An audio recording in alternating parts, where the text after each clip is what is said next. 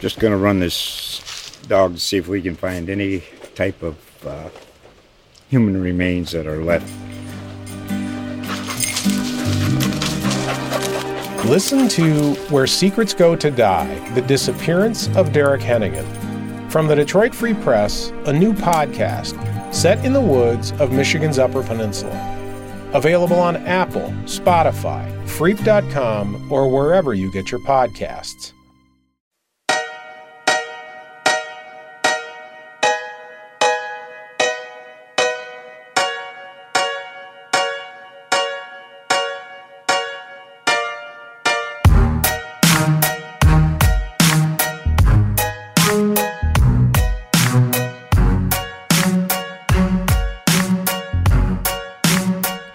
Everyone, and welcome to another episode of Chillin' in the State House. We are so chill. The legislature got a snow day today. I would say there's now a cold front coming through, Andrew. We're so chill. I am Andrew Ball, one half of the Topeka Capital Journal's State House team. I am joined by Jason Tidd, my better half. Jason, how are you, sir? doing well. Uh, the there was some snow on the ground this week. wasn't actually a snow day, but uh, generally no work happens on We- Friday. we- we So were- it was basically a snow day. We were in danger of getting our ankles swamped by snow. So, you know. Though I think there might be uh, some cold weather come Monday. cold weather in winter. How is that possible? The cynical voice you hear is John Hanna. I'm the- realistic, not cynical. John Hanna, the Associated Press, our resident realist. John, good to have you back. Andrew, it's good to be back. Jason, how you doing, Jason? You, I'm you ready for must the be, weekend. You're ready for the weekend. You must be celebrating the fact that KU's basketball team slid a little further after losing to K State. I'm more disappointed that K State lost to Iowa State, even though uh, had they played Iowa State better than other teams had in uh, Hilton Coliseum. Sad. How how's Wisconsin doing? Not good. We don't need to talk about that. Enough of the sports ball. Let's get Yeah, on to the state I house. mean, by the time you're listening to this, I think K State and KU play again tomorrow. oh, oh, It'll Tuesday, depending on when you listen to this. That's true. Yeah. Uh-huh. I was the time frame was a little off there. yeah. Well, we got some stuff to break down from this last week. It's We been do. a slow start to the session, but things have started to pick up. And I think the big ticket item of the last week was Governor Laura Kelly gave her belated State of the State address uh, on her 73rd birthday. on by her the birthday, way. and they sang, of course, as, a, as a one does. bipartisan. a bipartisan happy birthday. Yes.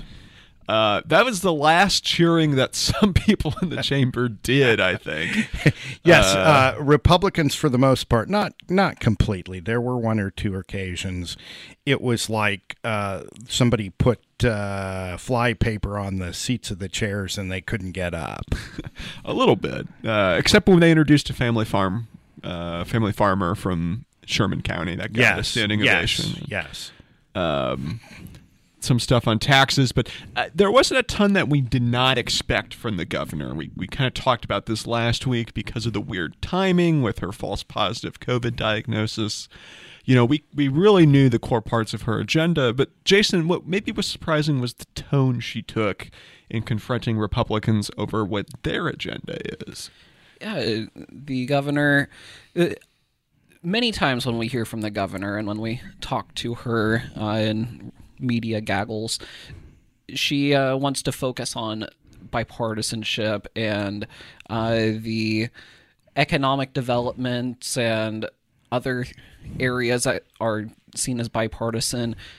And she did do a lot of that in her State of the State, but she also took the chance to warn Republicans from pursuing a conservative agenda. Yes, she uh, uh, she decried the idea of pursuing what she called wedge issues. Those are social issues, uh, you know, um, in education. Uh, she is, of course, trying to phase in a big increase, 61% increase in funding on special education programs over five years. Um, and Republicans are talking about education savings accounts uh, where state tax dollars would go to parents so they could spend it on private schooling, homeschooling, etc. Um, also, there has been, uh, I hope I get the phrase right from the Senate president, concern about the sexualized woke agenda. Did I get those words in the right order? I think Uh, I did. I think you did. yeah. Okay. So, you know, a, a common conservative lament that public schools have become, uh, as the Senate president put it in his response, I believe, factories for liberal indoctrination. Um, and, you know, there's a lot of discussion of that. Uh, and, of course, all these issues surrounding gender and sexuality and trans kids and trans athletes. Well, and the governor also warned the legislature away from irresponsible tax cuts. She did She was not, a little vague on what an irresponsible tax cut is, but and and we don't. You know, she said she is exploring the numbers on the notion of tr- Kansas transitioning to a flat income tax. well, and and when we asked her the day before the speech, Jason, I believe you and I were in the gaggle, and you said something like, "So you're open to a flat tax," and she pretty quickly shot back, "I did not say that." Yeah, yeah. She, when asked if she thought a flat tax would be among those irresponsible ones, she said she wanted to check the numbers. Uh, which- numbers we don't have yet, by the way. right? We are trying to get them for you, dear listener. Uh, but the, the the governor did not uh, did not sound very supportive or very opposing to it at that She point. she sounded rather neutral, prompting I- your and- question. And I do not expect that to be. I, I do not expect her to sound as neutral once we get the numbers. I think, Yeah. yeah. That that'll I think be when we get the the tone shift. the other the, the, other. the other thing that struck me about the speech was uh, first of all the amount of time she spent talking about Medicaid expansion and why in her opinion it was time to do Medicaid expansion she really kind of hammered on that and was a lot more pointed than she has been in past State of the State addresses. But the really one that really struck me was her call for legalization of marijuana for medical uses. Uh, not only did she call the current prohibition ridiculous, and that was the word she used, but she highlighted a couple of cases of terminally ill patients one of whom had his hotel room, I'm sorry, hospital room, raided by the police uh, because he was using uh, marijuana extracts. And uh, another uh, cancer patient who wrote a letter to the Kansas Senate pleading for uh, the legalization of medical marijuana, and and that she even had that person, a friend of that person, stand in the gallery.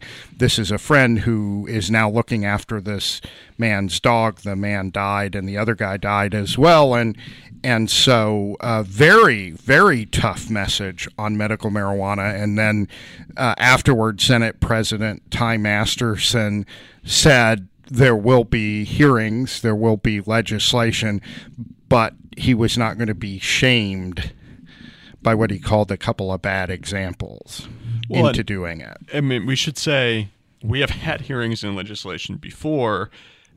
He didn't answer the fundamental question, which is whether or not he supports this. And that really is the fundamental question because in 2021, a medical marijuana bill, a fairly limited bill, but a bill nonetheless, passed the Kansas House. It's the first time that's ever happened. And then it went over to the Senate, where really, you know, there's been hearings in committee, but no substantive action and really no substantive comment from the Senate president beyond saying it's a mature issue that that needs to be addressed, but that the time for it to be addressed has never really come. And uh, Well- there's been a lot of speculation with that with with a new chair on the Senate Federal and State Affairs Committee that that perhaps the time will not come again this session. Well, let's let's let's unpack some of the reasons that people don't want to do medical marijuana. I think the the chief one is that uh, it could lead and in many other states it has inevitably led to recreational use being legalized. Um, you know, and we could sit here and have a discussion about how bad that is. I think over the course of the decades, I think the view of legalization of recreational marijuana has changed. Um, I don't.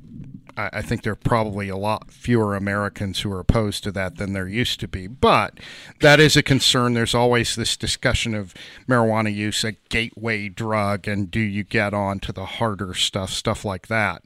Um, and then questions about regulating it and, and, and all of that. I mean, the the issue that Kansas really faces is it's going it's surrounded by states where some form of marijuana use is is at least medical is legal and you know Oklahoma and Missouri and Colorado I think all have recreational.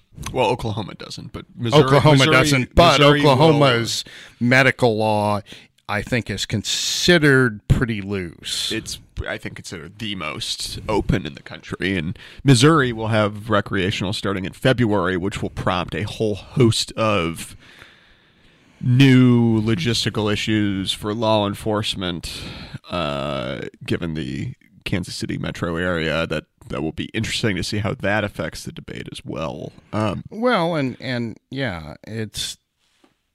I mean, think of the Kansas City area, and and you know, going back and forth. You know, you go to Missouri, you get your pot, and then you come back. There are all kinds of, you know, how is how is that going to work? How do you make sure that uh, somebody gets a prescription legitimately for medical use? I mean, you know, my joke is, well, now I feel a little glaucoma coming on. I mean, I did see my eye doctor this week, but um, so you know, that's very interesting. What's interesting to me is, um, uh, obviously, we can't run the counterfactual to be sure, but I think it's pretty clear based on the polling and whatever data we've seen that if Kansas had initiative and referendum, the ability for voters to put uh, ballot to put proposals on the ballot, uh, we'd have probably had medical marijuana and maybe recreational marijuana five, six, maybe even ten years ago. Um, the state also would probably have expanded Medicaid five or six years ago. My guess is it's probably going to come down to will the Republican senators in the Kansas City metro be convinced by Missouri passing recreational Yeah, that it will put enough pressure on them to then turn around and put enough pressure on the Senate president. Yeah, I mean, I think that is, uh, and this is going to be interesting to see how this develops. I, just, I don't think there are a ton of huge on the Republican side, huge advocates for this policy. There are people I think who are who are Especially okay on the with Senate it side. on the set. Yeah, sorry, on the Senate side. There are people I think who are okay with it, but there's not that person. And Senator Rob Olson is probably the closest we've come, although he is not on the best terms with the Senate leadership uh, of becoming that champion. But we haven't quite seen it move the needle on on well, and and, and bringing if, other people. a- and if you think about if you think about this issue in terms of where the biggest support, the demographics of the biggest support, you know, it's probably your college educated elites, younger people. Um, you know, the ba- basically, let's be honest, the base of the Democratic Party and your older voters um, who tend to be more the base of the Republican Party, probably not so much.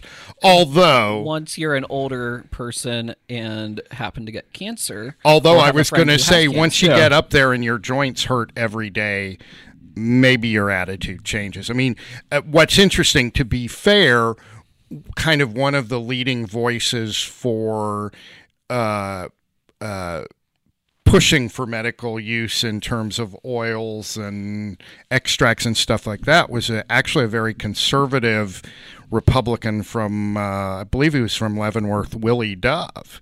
Um, I mean, he was one of the folks pushing for it. And there's also a good libertarian argument.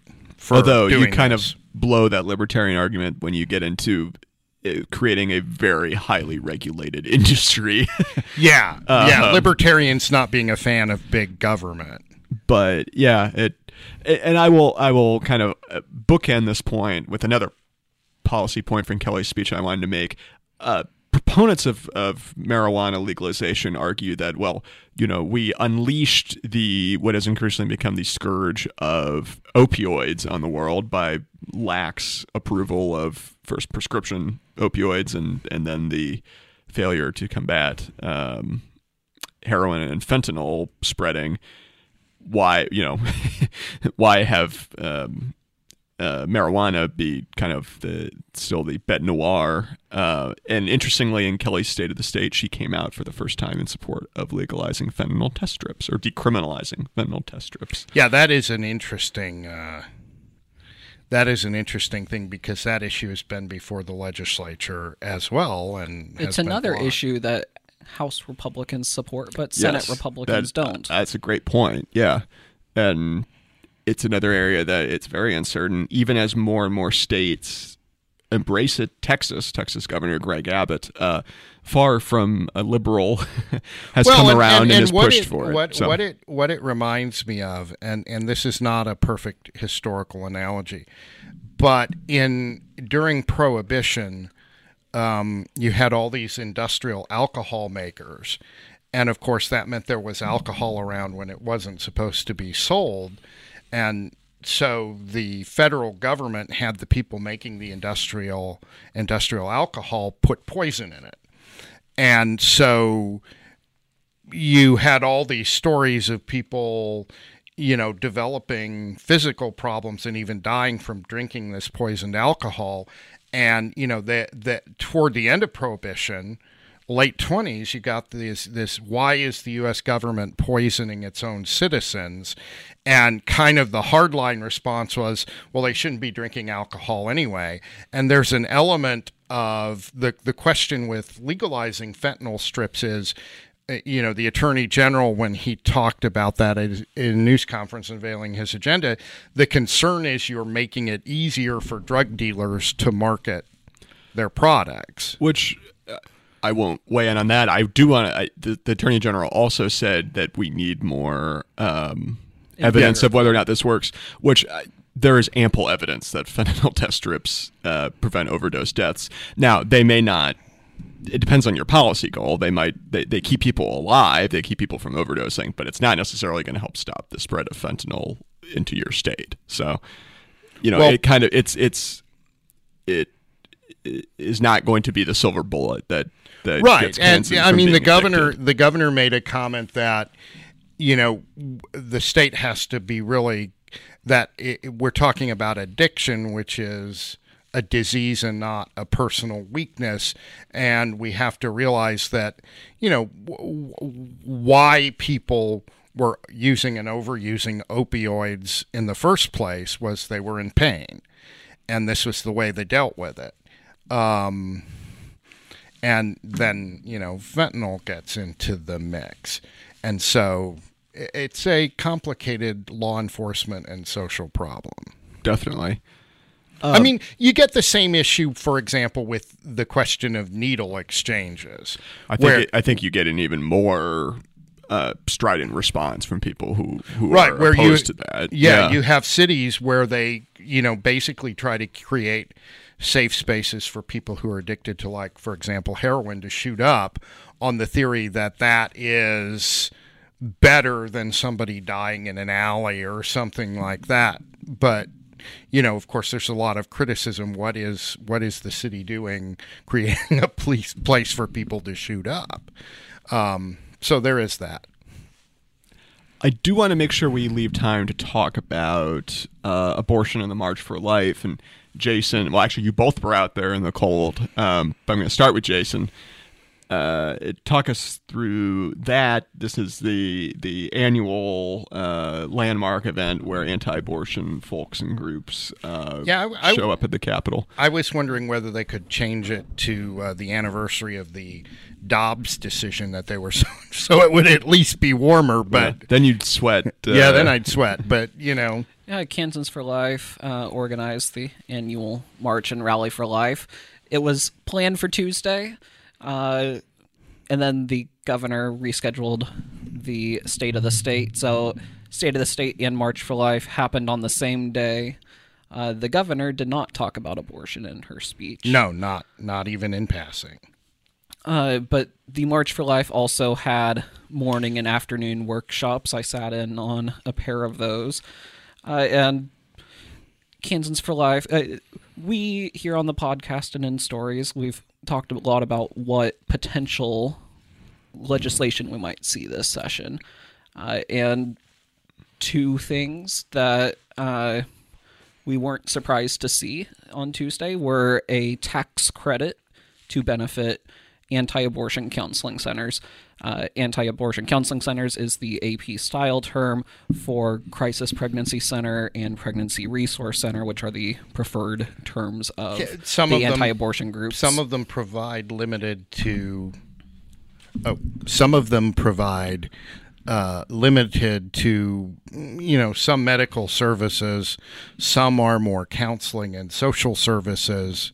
And- but and- there are 50 plus of them in Kansas. and at their core also you know they will not refer you to get an abortion they are they're very well, and in, in some cases, they're counseling you against getting abortion Well, and in some cases, they've got programs that are basically earn while you learn. And so you complete the counseling, the lessons, and you get services and the ideas they're going to build. Uh, the charitable view of it is you're building self reliance and good life skills. The critical view of it is you're trying to um, take full grown adults and treat them like teenagers and get them to swear off sex.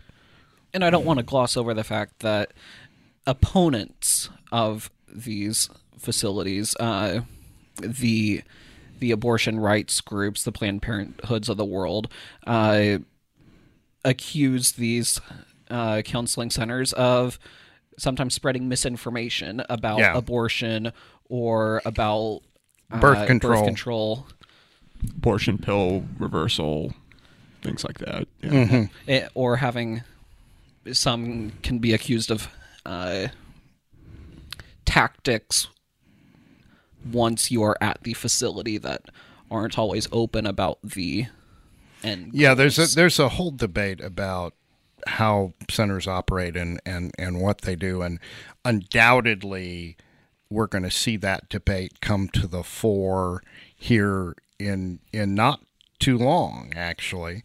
Um, and that that is interesting. There's also the question of whether the state is taking a side in a political debate. I think the anti-abortion people would say, "Well, of course you want to be on the side of you know preventing abortions." And they also argue that these facilities provide social services that Sure. save the government money. Sure. and and in your story on this you kind of note the interesting rhetorical shift when we maybe saw last year ahead of the abortion constitutional amendment to what we're seeing this year so we, we saw this week the unveiling of a new slogan. So for the past two years, it was "Value them both," and after voters rejected "Value them both" in August, we hadn't really gotten a new slogan yet from the anti-abortion movement, and it is now. We will never abandon women and children. Right, John? Was that the Yeah, the- the- yeah. yeah, there there were signs with it there, uh, and this is reflective of the new rhetoric.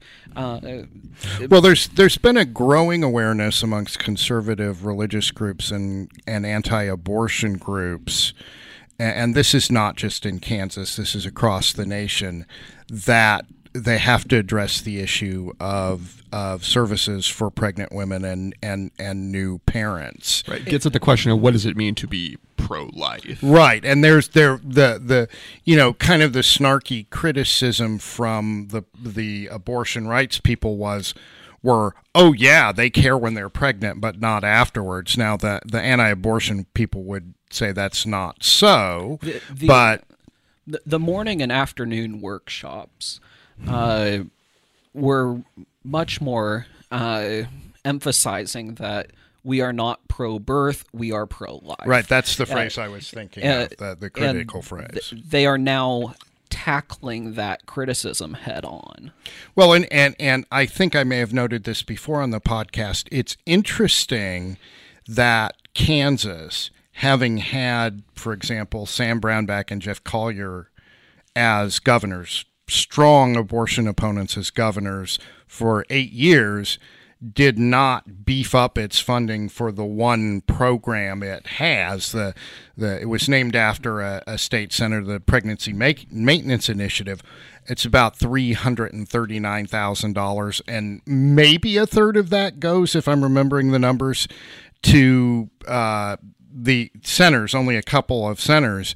even And- even less than that. Actually. Yeah. it's it is a multi-billion dollar it- state government. Yeah, it's almost is- nothing. yeah. It's like if you had a dollar and you threw a few pennies this way, and and and it's interesting to me that that funding did not get built up more aggressively during the Brownback And years. Andrew had written that we might be seeing more money going into that fund, and we found out this week that that was partially the plan. Uh, they I was just on the right track. yes, that the the plan it has not been fully unveiled yet is to create a similar but new program, new because it wouldn't require matching grants. Uh, and the thought is roughly $8 million a year to go towards such things as hiring sonographers to do uh, Sonograms. thank you uh, and providing material needs such as diapers but interestingly they also want to put some of the money toward advertising uh, a specific one could be billboards on i-35 when pregnant women from texas and oklahoma are driving toward the nearest abortion clinics in wichita and the billboards could say want to talk about your options, start stop here in Ark City. Well, and if I mean, first of all, the the amount of money they're kind of throwing around would put Kansas in terms of direct funding on par with roughly Missouri. Um, so that's that's interesting. I mean, if if you want to go full, say Texas, it's more like I I think the number I They rem- said fifty million a year. yeah fifty million but a much bigger state. much So- bigger state yes but what's what's interesting is the question of whether whether the state attaches any strings in terms of reporting or oversight or anything like that or whether they basic whether the state basically says these are nonprofits we trust them you know and sitting in on one of the morning workshops, there there were people concerned. They were hesitant to accept state money because they don't want those strings attached. And that's where the tax credit comes in that's a better option for for groups that don't want to be that entangled with the state and that tax credit would be capped at $10 million a year in credits because it's a 70% credit. Yeah. That's up to about $14 million in donations that could be tax deductible. It will be interesting to see how much discussion that gets in the context of, for example, Governor Kelly is proposing, I think her figure is about $500 million in tax cuts over three years, and this would, uh, you know, pencil out to 30 million over three years. So it's a, it's a much smaller amount, but uh, it will be interesting to see how the debate unfolds. I, what I will be watching is whether that gets bundled in with a bunch of other tax cut proposals Oh, at I- the end I- of session and how Kelly responds. I I I would be surprised if it doesn't get bundled in. Um, I mean, you know, they they can bundle in two dozen or thirty tax proposals in a single bill. And there was an attempt this week during rules debates to limit themselves from bundling bills together, and uh, Republicans did not like that idea. Well, I, and I have discussed this this week as that rules debate was going on. And, you know, when I started, when I and the amphibians crawled out of the, the ooze of the ancient sea and went to the state house, I the like first how I like how the language of you making fun of how old you are. Yes, I'm getting older. I- instead of saying that they should make the state fossil bill be about you, yes. Yes, I am the state fossil. Yes. No, anyway. Ah, uh, wh- that burn from Jason. it's fine. It's fine. I'm old. I get it. Um, back in the day when I when I started as a, a young reporter, uh, it was much harder to get a bill passed than it was to kill it. Uh, you had multiple opportunities to kill legislation, starting with a committee chairman just deciding it would never come up, or even there were stories predating me about chairmen who didn't like a bill getting voted out of committee, and each committee has to file a report with the full chamber that says this bill came out. They would just sit on that committee report and not turn it in. And uh, uh, now it is hard to kill something um, that the majority party wants. It is almost impossible to kill something leadership wants. And all of these practices, you know, the the gut and go, uh, you know, the bundling, all of that helps leadership Republican leaders guide and control and move things quickly. So, of course, that is that is not something that flexibility to move very quickly is not something uh, they want to give up even though occasionally and sports gambling may be an example the the casino gambling is most certainly an example it comes and it bites them a little bit because somebody figures out how to use the same process to get something through that's been stalled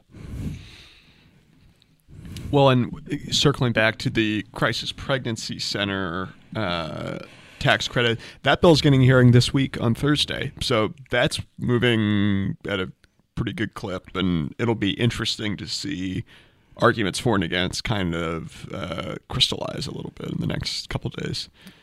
Right. Yeah. So, anything else? Well, I don't know, Andrew. Have Let's we run see. out of material? I don't know. There's, you know, water is still out there as an important issue. We're watching some election bills in uh, House committee. Uh, they're not going to take up the runoff, uh, setting up a runoff after the general election, but they are they are discussing the end of the three day grace period for mail in ballots, and they're going to be discussing restrictions on ballot drop boxes this week. Indeed. So that's that's out there to watch. And they'll be talking about the uh, Ad Astra statue uh, to put down on the ground level and the uh, first colored infantry division mural that I wrote about back in October. Yes. You look like you were going to say something. No. Yeah. No. Okay. It's no more words. is this where I is this where I then throw in the gratuitous uh, references to my daughter and you know well, the for, movies, uh, movie a, a watching, Disney, Disney, movies and princess movies she's watched. You know, I am scheming to get her on the podcast, right? if she comes to visit, well, I'll bring her in. We'll have to do a maybe we'll do a listener call-in show, and, and we can. That's right, and line. I'll tell I'll I'll urge my daughter to call. Well, real quick because we are at uh, Sunday uh, is Kansas Day. Happy give birthday, me a home. Kansas. Give me a home where the buffalo roam. Uh, we don't have to sing "Home on the Range," but I want we want I want to go around real quick. Uh, real quick, what is your favorite part about Kansas? I'm going to start with Jason as the one person in this podcast born in Kansas. I really like whenever I go to Manhattan, driving through the Flint Hills. Uh, going to a K State football or basketball game, drinking some Radina's coffee, uh, eating a nice so long burger. Manhattan's a great place. Manhattan, Manhappiness. Manhappiness, yes. John, how about you? You know, uh, there there are a couple of things I I like about Kansas. Um, the Flint Hills are, are certainly one of them. Uh, I do have uh, I do like the wide, wide open spaces of the Great Plains out west. Uh, I love I love this Kansas thing where I love small town museums, where you go into a small town museum and they've got just stuff like the pictures of the first resident of the town to ever ride in an airplane, old dresses that people have donated from the 19th century, farm tools. It's a great Kansas tradition. And you know, you gotta love a state that gave the world the goat gland doctor. That's a great book if you haven't. Yes, yes, I widely recommend Charlatan by Pope Brock. And I I have a couple also. You got one of them, which is the wide open spaces, particularly the skies, either during the day or at night. when the skies are not cloudy all day, just like big sky. I know they Yeah. call Montana big sky country. Yeah, but we got Kansas- some big sky here. it, and at night with the stars. Um, it's in the state motto, but the stars are very beautiful, and the sunsets are very beautiful in Kansas. I- If you want to be able to see the stars, you don't want to look at the red lights on wind turbines. You can read about that. Nice plug. that was good. Sorry, go back to what you like about Kansas. Um, the people are wonderful. Some of the nicest people you will ever meet, and just that each small town, and this is, I think this is probably true in other Midwestern states, but each small town in Kansas has its own thing. So you know, Wilson has the world's largest Czech egg, and Greensburg has the world's largest hand dug well. And you know, uh, before I ever went to the world's deepest hand dug well, I thought the world's deepest hand dug well, that's dumb. And then I went there and I went down on the stairs into the world's deepest hand dug well and looked up and said, you know, this is impressive. They did this without like modern machinery. It, I mean, it's just if you ever have a chance to go there, you should because it's just it's just to sit there and think about the pioneers digging this thing out. So, Kansas, happy birthday. We love you. We love covering you. And uh, Ad Astra per Aspera. Jason, oh, well, I got, we, we got to sign off, I guess. if you want to find our written work, you can go to uh, cjonline.com. Uh, as Jason alluded, he's got some content coming. I got some content coming. Plenty to read about. Who knows? Maybe someday we'll put one of John's pieces of content. We on do there. put some of John's content. Yes, you do. We're You do use some of mine. Um, apnews.com backslash. We're doing the hand movement like waving wheat, hand movement. Kansas with a capital K. I'm at APJD Hanna on Twitter. Jason, where are you on Twitter? at Jason underscore Tidd. And I'm at Andrew Bahl, B A H L. The Cap Journal is at CJ Online. You can also like us on Facebook and Instagram as well. And the podcast, uh, we don't have much of a social media presence, and uh, I, I'm sorry to our loyal listeners, we don't have any merch, but we are on Spotify, Apple Yeah. Podcasts, Google Play, so lots of back episodes available for perusal. Do, do we want tote bags with your with your picture on them? I don't think anyone wants that. But if if if there is interest for merch out there, I do think there is probably a market. Yeah, market. call Uh, Andrew. Email call or email Andrew Bahl and tell him you want merch. I'll do that right after we get off this podcast. I'm sure my daughter will get some too. We'll, we'll start wearing T-shirts into committee hearings. yes, Jason, Andrew, John, Andrew, Jason. John. on three, one, two, three.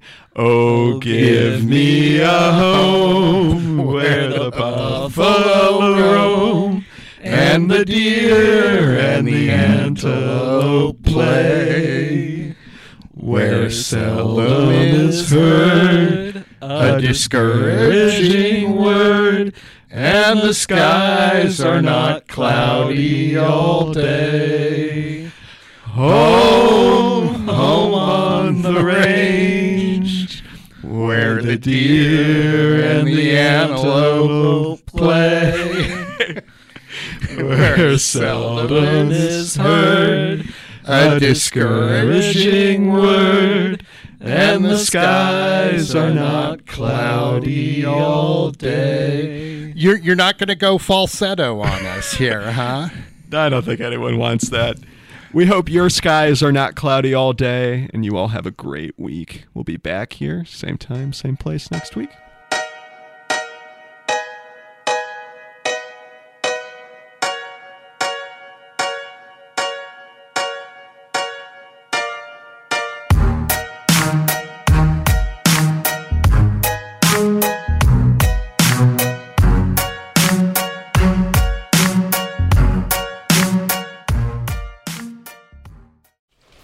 Just gonna run this dog to see if we can find any type of uh, human remains that are left. Listen to Where Secrets Go to Die The Disappearance of Derek Hennigan. From the Detroit Free Press, a new podcast set in the woods of Michigan's Upper Peninsula. Available on Apple, Spotify, Freep.com, or wherever you get your podcasts.